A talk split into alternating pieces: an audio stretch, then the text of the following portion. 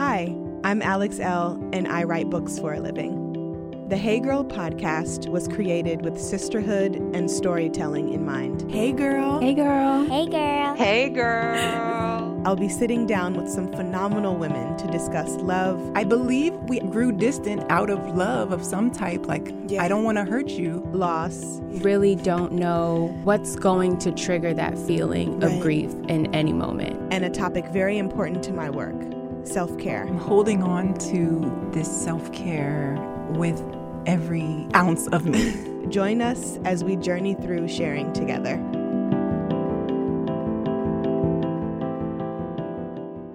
This week's guest is doula and business owner Erica Chidi Cohen.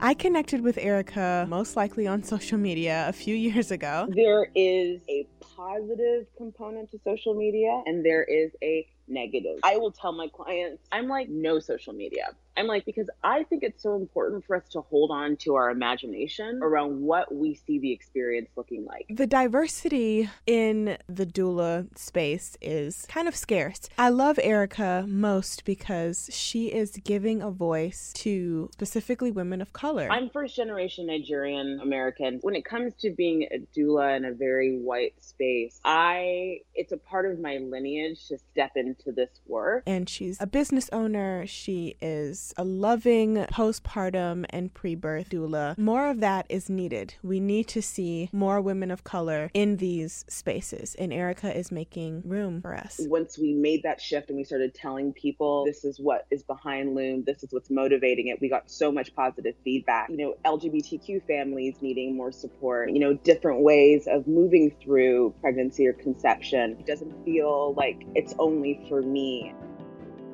This is Erica's story.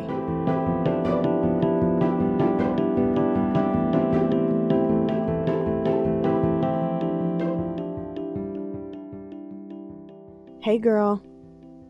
Hey, girl. It's so good to have you on the show, Erica. How are you?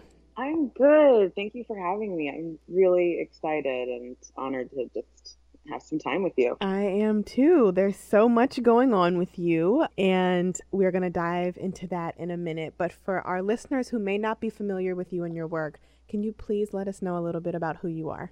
Yeah, so I am a birth and postpartum doula. I'm also a lactation educator counselor, and more or most newly, I'm now an author of a book uh, called Nurture.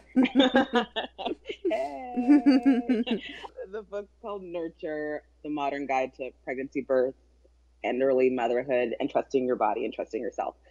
So, yeah, in terms of, you know, how I fit into this world, I basically help people navigate, you know, preconception through to, you know, the first few months after they have a baby, kind of catering to whatever feels right for them. That's wonderful and amazing. So, your business, your brand, uh, your company is called Loom. You just did a big rebrand though, because it wasn't Loom initially. No, it wasn't. So, yeah, thank you for pulling that in. I had a previous business before called the Mama Circle, Mhm. where I was a solo practitioner, and I had that for a few years. And I then decided to take on a business partner.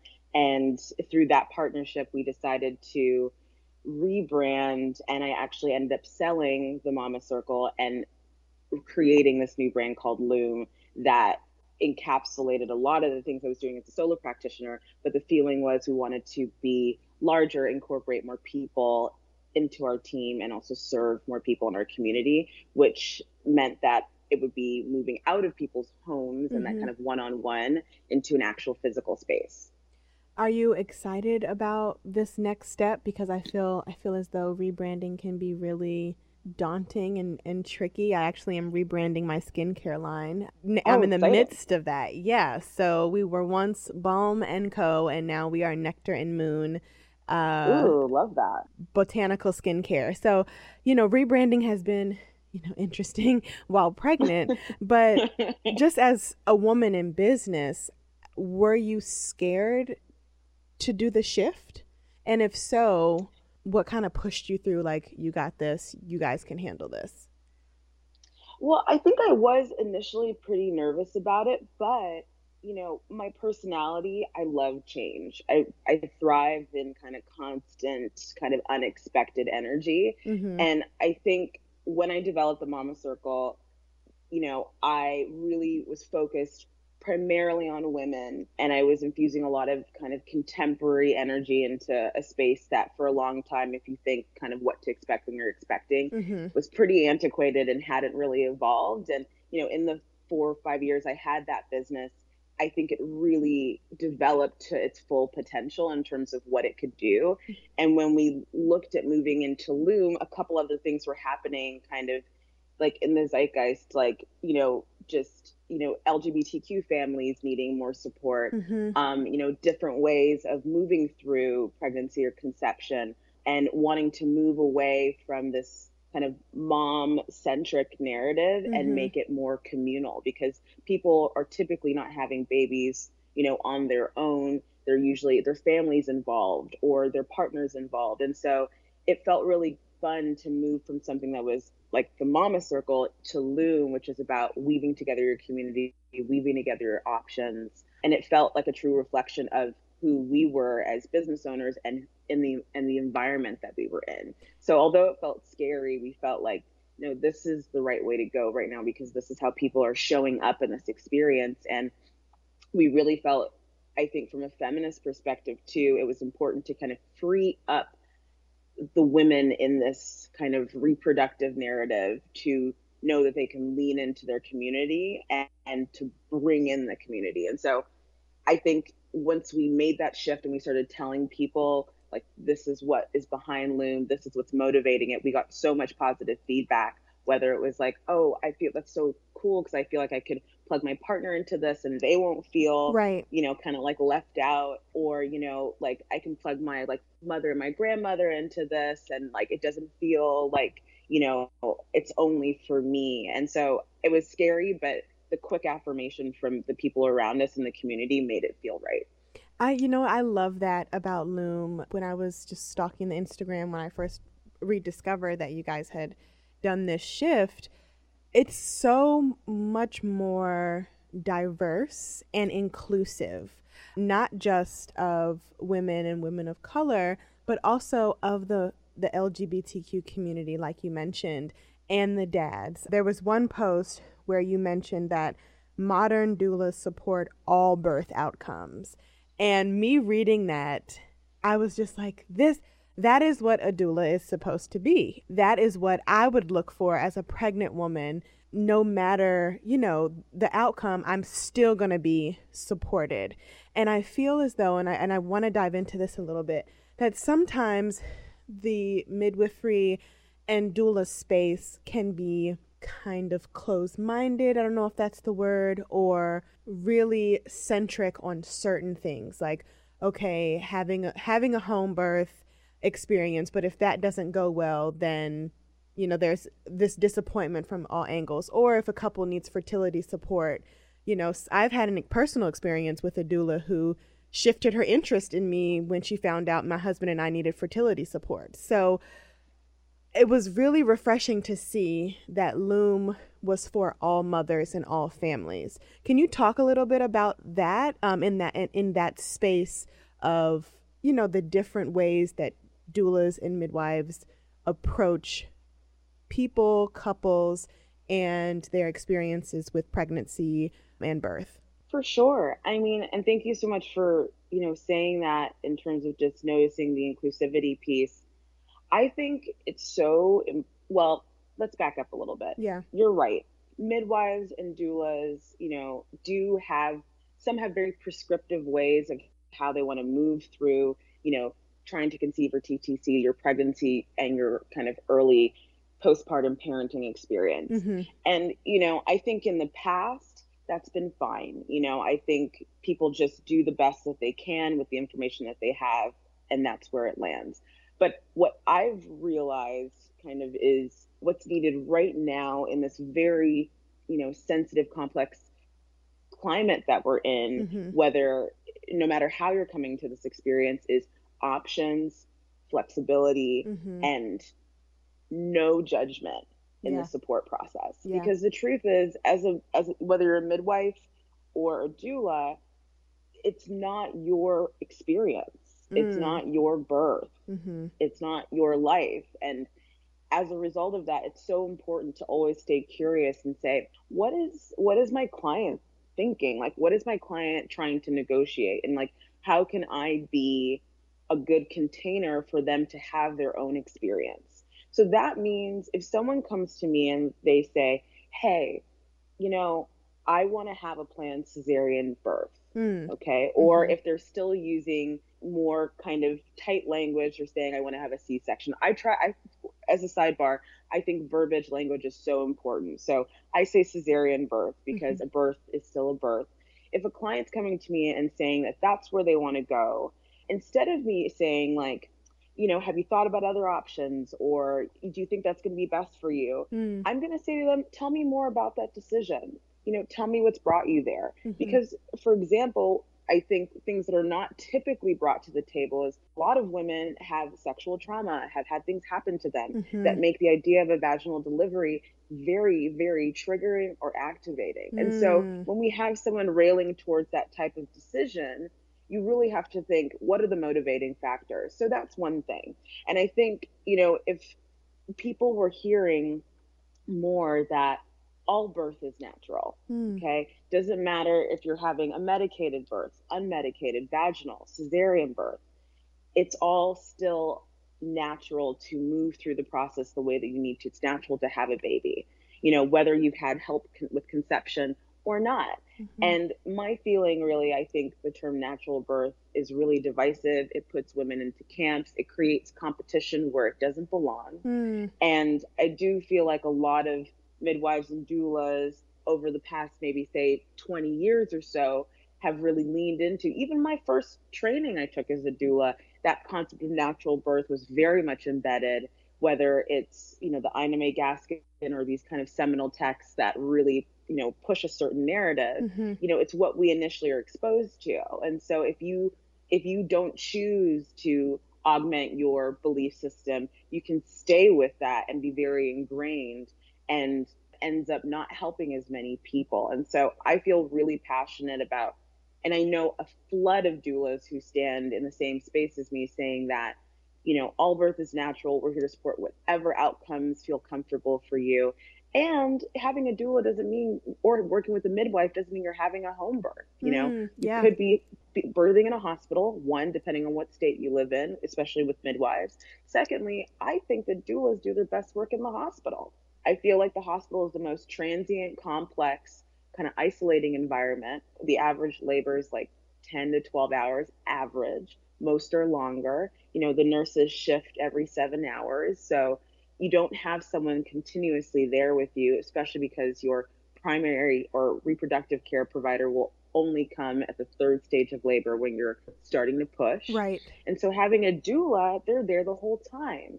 And that continuous care and continuous labor support has been shown empirically to reduce the need for interventions unless you've chosen to introduce them. So uh, that's kind of a long spiel to say that I think it's just so important that doulas, midwives, OBs meet their clients or patients where they're at and not try to put their own belief systems or their own philosophies into that individual. And we need to just be much more supportive and much less shaming of people deciding what's best for their bodies. That oh, I love you. That's everything. Um, that's literally what I needed. Girl, Um, like I cannot. um, you and I have had some personal conversations, so you know, like I needed that. Yeah, yes, girl. uh, So, just moving forward, because I want to talk about social media and the birth experience. There's a lot of there. There are a lot of social media pages that glorify home birth, which it is gorgeous. It is a lovely. You know, I've never done it, but the photos are lovely and the language that is used during you know the postings and stuff it makes you want to have a home birth right so let me just use myself for, as an example. While my husband and I were trying to conceive, you know, I was on all those birthing pages and I was convinced I was going to have a home birth, n- not even knowing the logistics, right? Just, I'm going to do this that woman and her partner look beautiful in that bath. like I want I want to deliver my baby in the water and I want it to be at home and I want a midwife and I want a doula. And I, it was just me being kind of comparative. Like, if she can do it, I can do it. And now that I'm pregnant, things have completely shifted. And I think you and I have talked about this too. yes, I have a midwife, but I will be delivering in a hospital after doing some research and just feeling comfortable with that decision more and more as the pregnancy progresses. So, I guess what I'm trying to ask is do, do you think social media can kind of glorify the home birthing experience and in turn shame the hospital birthing experience? And if you have a mom who is giving birth at home and then things don't go as planned, how do you support her in the transition to the hospital birth? I know that's a lot and that's a really loaded question, but I had to try to get that out there in some way. No, I love it. That's not loaded at all. That's like my lane all day. So my feelings about that are, you know, kind of manifold. So one, I do what's interesting about social media, and I say this to my clients and I say this when I'm teaching, there is a positive component to social media and there is a negative yeah. component to social media. Always. I think always, forever and ever. I think there is a positive component for you know women to see things learn things access things that they may not have been able to with as much ease as we can today mm-hmm. so you're moving through your pregnancy experience you see a home birth you feel activated by that you're like that feels aspirational like that's what i want to do mm-hmm. and then you know at the same time you know for someone who doesn't who's ambivalent about their birth experience like doesn't really know exactly what they want to do mm-hmm. or feels very strongly about being in the hospital environment, I agree with you. I do feel that there is this polarization on a lot of little areas on social media that glorifies a home birth experience, negates a hospital experience, and it doesn't really create a lot of room for, you know, a more dynamic conversation mm-hmm. or kind of you know nuanced conversation around what these experiences actually require right. you know there's definitely more of like an aesthetic kind of pageantry yeah. vibe laid yeah. on that yeah and the truth of it is like there's some environments i think on social that are really awesome like i think carriage house birth birth of a mama have started to like not even started to they include both sides like mm-hmm. you'll see some awesome hospital births you'll see an awesome cesarean birth you'll see a home birth and the truth is it's i think that's the type of exposure if yeah. someone is wanting to be on social media they need to be seeing all the different environments if you're going to be there because if you're just seeing one and you're getting fixated on one outcome and one experience it is going to be detrimental to your flow your mm-hmm. flow of moving through your pregnancy your flow of just being open to what your birth experience is going to be like. Right. In fact, you know, I will tell my clients, depending on how sensitive they are, I'm like, no social media. I'm like minimal yeah. in terms of that environment, birth, parenting, etc. Because I think it's so important for us to hold on to our imagination, mm-hmm. to our own intuition around what we see the experience looking like. Absolutely. And for most people, yeah, right? And for most people, when they look at all of this imagery, it floods your brain. Yeah. And it can be it can be like maladaptive. It can be not helpful to see certain imagery. So that's that like one component. In terms of is there definitely preferential treatment for different birth environments or birth experiences? Yes. And I I don't think that that's helpful because what people don't realize about home birth or birthing outside a hospital environment period is that there's a level of dedication and you know mental commitment not just for the birthing person or the mother but for her partner mm-hmm. her family mm-hmm. her care providers and to have that type of super tight synergy to make a home birth happen is actually not that easy you know it's not just like i'm going to have a home birth and that's it right it's like there's a lot of finessing and you know, mental like softening, strengthening, and all these components that have to go on to make that work. And I and I do feel sometimes what you're seeing is just the end result in a photo or like the last push in a video Mhm. and you're like I want that. I can do that. Mm. And I I do wish there was more discussion maybe in these photos or someone would do something a little bit more long form of just a psychological preparation of moving into home birth. The fact that there are going to be, you know, people that might push back on that, you know, that you have to really get anchored in terms of your relationship, your partnership, especially your first baby, to like pr- be protective of like why you're doing this and finding the right care provider, you know, and not risking out in terms of, and that's something I think is a little under discussed as well. And so when I say risking out, you know, when you're birthing outside the hospital, uh, when you're birthing outside of the hospital environment or having a home birth, your midwife that's working with you can only work with you as long as you are able to stay low risk. Mm. And sometimes at the end of pregnancy, there's hypertension, preeclampsia, you know, all these little things that can cause, you know, a client to have to risk out and they have to go to a hospital.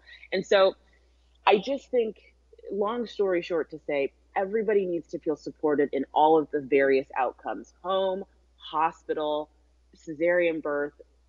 I think as women, we need full education, full exposure, and de escalation of every single experience that we can move through so that if we have to be in this environment that we have not chosen chosen to be in, we're not shaming ourselves. We're not thinking, well, I did something wrong. My body's broken. Yeah. Like I'm There's I'm this not guilt, in a place right? of power. Yeah. Exactly. Yeah. Yeah. Exactly. Yeah. There's this Yeah. guilt that it didn't go right. I'm not strong enough. I'm not this. I'm not that. And that's, you know, I wanted to touch on that too as far as supporting mothers who whose birth plan shifted. So with Charlie, I didn't have a birth plan. I was young. I probably didn't even know what a birth plan was. I was 18 when I had her. So she'll be 10 in November. So it's been 10 years and I'm having my second baby and I feel like I am just of course I'm a completely different woman, a completely different human being and I'm in this space of being present and being really aware of everything that's going on with my with my mental, with my body, etc. And the one thing that hasn't changed with this pregnancy and my daughter's pregnancy is I'm not creating a birth plan. And you can totally reprimand me if you feel like that's silly, but I'm not creating a birth plan because things don't always go as planned. And aside from me having a midwife and giving birth at a hospital, I am okay if I end up, you know, not being able to have a vaginal birth. While that's what I prefer, I'm not getting my hopes tied up in that. I'm okay if I have to have a cesarean.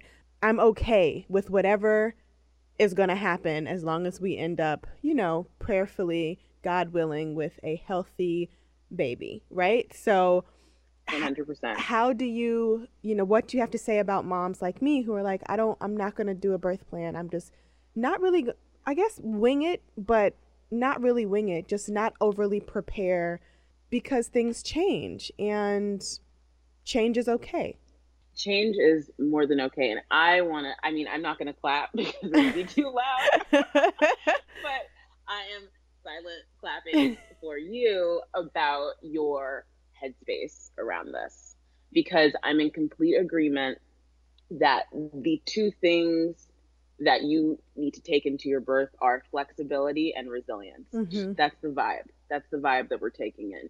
And I also don't believe in birth plans. I like birth preferences. okay I got there we some go options. This is what I'm looking for. Can we potentially adhere to these things? And you're educated enough about what the potential outcomes are to make, you know, informed decisions and you know what informed consent is.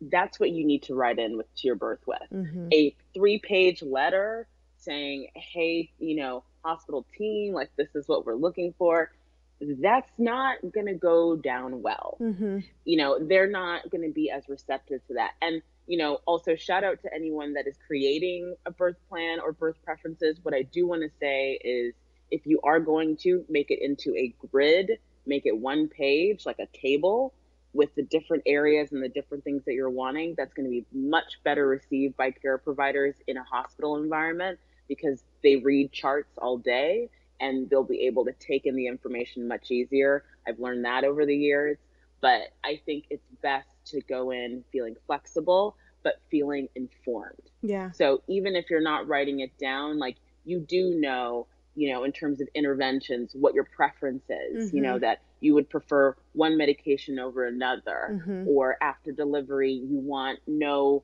newborn care procedures for the first hour so that you can move forward with breastfeeding should you choose to breastfeed. Mm-hmm. That's kind of my thing. Yeah. Have all the information and your preferences, but be flexible and kind of flow with kind of whatever shows up. I love that. That's that's wonderful.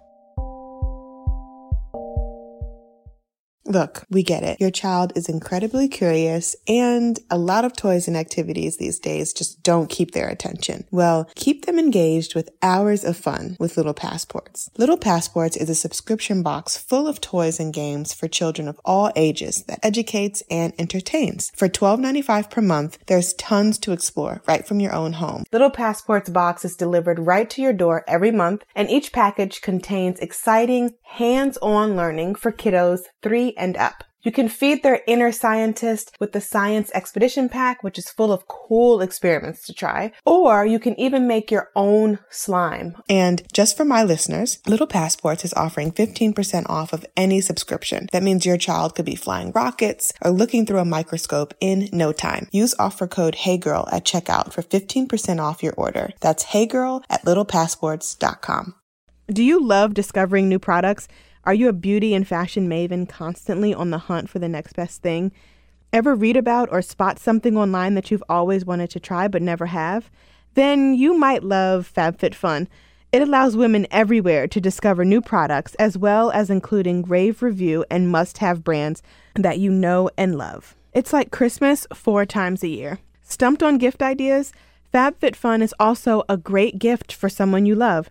You can surprise your mom or sister with this awesome summer box packed with great items. Do you have a daughter who's going to college, maybe? Or a friend who's a new mom? FabFitFun is an awesome care package. My last box came with this beautiful lotus towel.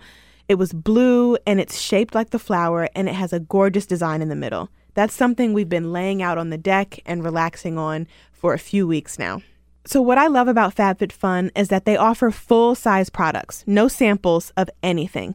Every box is guaranteed to have over 200 plus dollars in retail value. The summer 2019 box has a total retail value between 269 to 467. That's fantastic. Treat yourself with items in it such as the Sutra Professional Mini Travel Blow Dryer, the beautiful Vix Paula Lotus Towel, or the West Elm Indigo tie dye bowls. Many of the products' individual value is more than the entire cost of the box. You can customize your box by choosing some products and some add ons with each one. Or you can be surprised. It's great for discovering new brands and new products. What a better way to shop! I'm looking forward to my next box because they're always so different and packed with things I can actually use. I like to share the items in my box with my 11 year old. She's really into skincare these days. We recently got a clay mask and a foot mask and a body scrub. She loves them all. The FabFitFun 2019 summer box is on sale now. So sign up for FabFitFun today. These boxes always sell out. You can use my code HeyGirl to get $10 off your first box.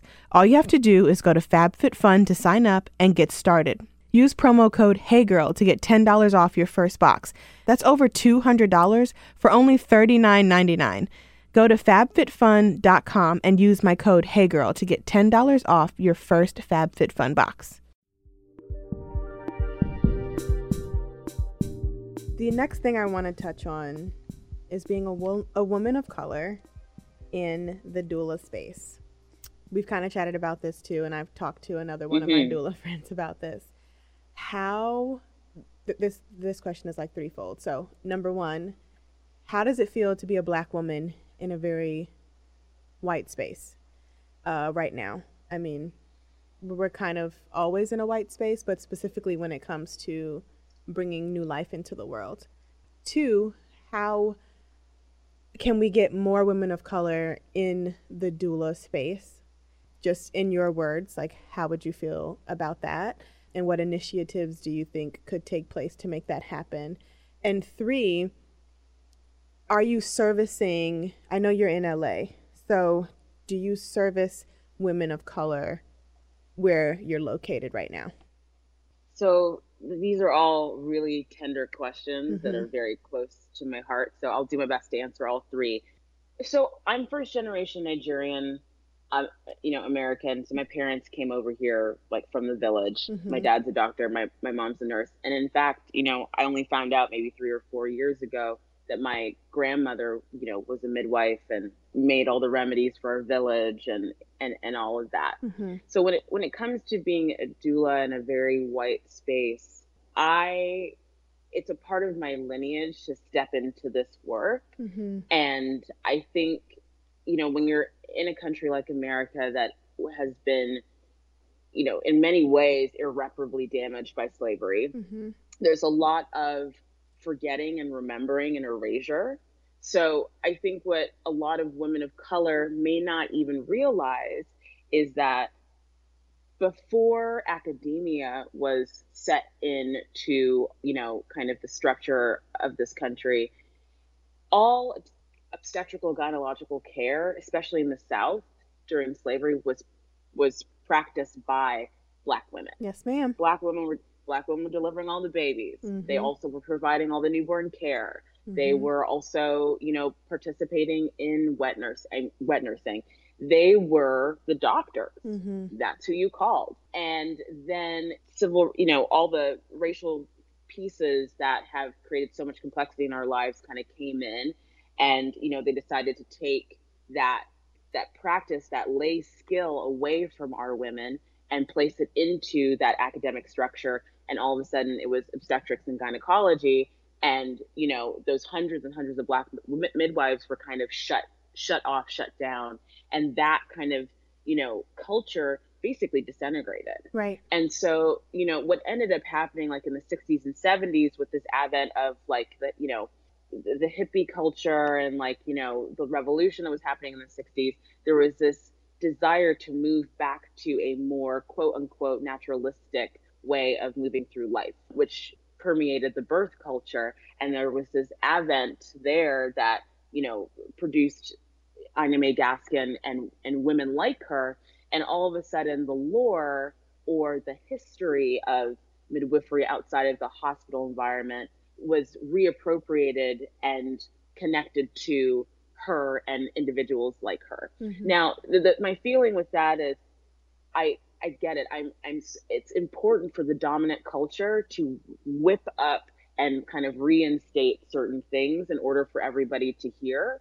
But at the same time, I think it has been not really given its our our history around birth right has not really been given its own platform. Right. And so, you know, when I look at the doula space and I look at the fact that there are very few women of color that are prominent, it's it's hard. It's something that's really, you know, it is uncomfortable for me. Mm-hmm. And it has made me very conscious of as I've been given, you know, more of a platform, more, you know, space to speak and talk about this to make sure that when I am in communication around, you know, the racial disparities within this field, that we're reminded of the fact that it is it was structural racism right. that erased the base of which all of this that is here came from. Mm-hmm. And so I feel very passionate about reclaiming a lot of that space in a way that is not negating of reality and mm-hmm. in a way mm. that is not negating of other races. Mm-hmm. because the truth is you know you we we live in in the real world. You know we're not going to be able to like shut out other people and other experiences. Right. and you know my husband is jewish. I'm in a interracial relationship. And so i think it's important for us to meet each other in the middle to create the community that we want to see and be a part of. But i think in order to do that there has to be acknowledgment mm-hmm. of privilege. Yeah of privilege and acknowledgement of erasure and the the the reason it, and it has to be understood that we are going to have to work a little bit harder to make sure there's more equity yeah. between ourselves people of color and people that are that are not of color. Mhm. So I've pushed really hard, even with Loom. It's it is a conscious decision to seek out other, you know, women of Black women, women of color, you know, Latina women that are here in Los Angeles that are in the birth working field Mhm. and have them be a part of Loom because that's the only way to do it, you know, is just to say, I see you and I think what you're doing is amazing. Come over here. Like, Yeah. let's work together. Because Yeah. if we don't do that, we're all on our own little islands, you know, the effort's always better when we're together. And so it's been a deliberate choice to to do that. And my partner, my business partner, you know, is an ally in this for a number of reasons, but really understands that that is an important part of the business that we're building, not only for doulas, but for the community to Mhm. build the world we see outside, inside of the business. And in terms of serving families of color, I'm very focused on doing that. You know, that said, LA, there isn't a massive black population here, but there is, you know, the ones that are here, you know, I have worked with many, many people of color in my practice over the years, more so even recently. And, you know, I think a lot of it is just showing up and knowing and and and, and people being able to see people that look like them Mhm. and being able to make that and, and make that connection. Yeah. And also there's a a nonprofit I've worked pretty closely with over the past kind of two years called Alliance of Moms here in LA. And they work with foster teen moms that are pregnant. And the predominance of those teen moms are, you know, women of color. And I've been really lucky to work pretty closely and do a lot of education and mentoring with those women as well. So whether it's, you know, women that are economically not as really mobile or, you know, people that are executives and creatives Right. people of color have always been a big part of my practice and I, I'm, I'm really focused on that. That that's wonderful. I'm so glad that you said everything that you said because that is needed in this in this space. So, lastly, um, I would love to touch on how you, you're not a mother yet, but how that has influenced your work as a doula and will influence your future pregnancies. Well, you know, I think not not being a mother has made this work really powerful for me. Mm-hmm. I think it's allowed me to have so much curiosity about every single person I work with. I never walk into a room and I'm like, well, this worked for me, so this is gonna work for you. Mhm. It, it, it doesn't it doesn't work like that. I'm always just like, what are you doing? Like I Mhm. want to know what you're doing because I'm I'm curious because every birth is different, and I've I've been able to kind of hold on to that kind of beginner's mind because I haven't had my own, and I think in terms of and I think that objectivity and that kind of more relaxed, chill, kind of sister vibe is what my clients have really been attracted to. It's like this woman's not out here trying to judge me, push me in a certain way. She just has some good information and I can take the best and leave the rest and she's cool with that. Yeah. In in terms of my own pregnancies, I am excited. I'm excited about it because I'm like, I don't know. Yeah. I don't know what it's gonna be like. And I'm actually I'm cool with that.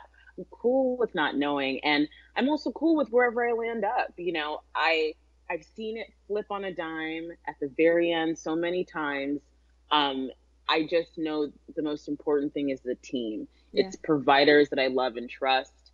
Um, it's you know working with a doula that I love and trust. It's like those people are the hug. Those people are the cocoon. Mhm. And I've seen it support so many of my clients over the years when that team is really sound, whatever's thrown at them is, you know, is manageable.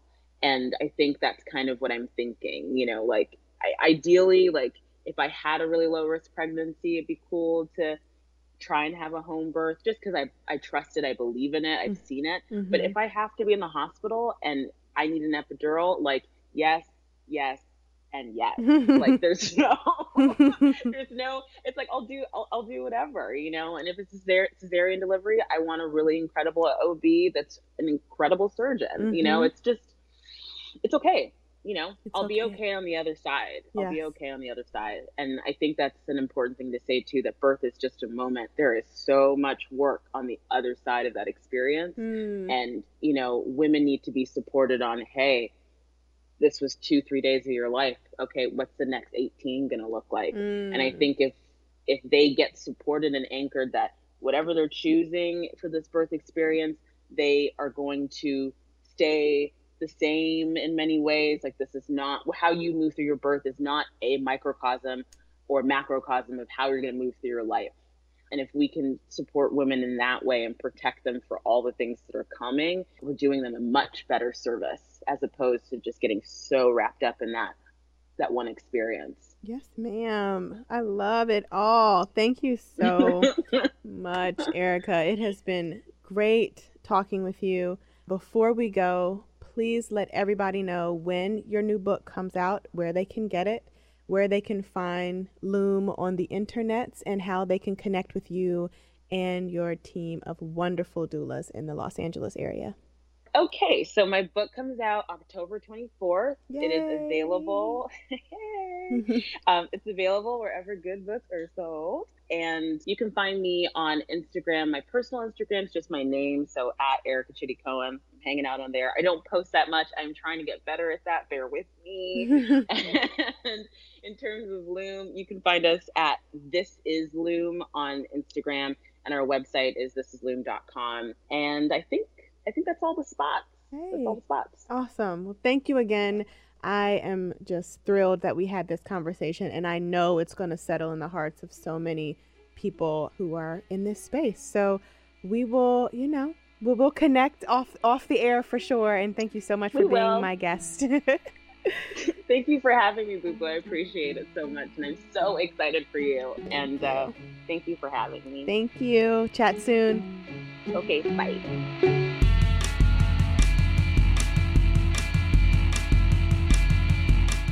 Hey Girl is a member of the District Productive Network. Produced by Jamie Benson and me, Alex Elle. Music provided by DC's own Kokai.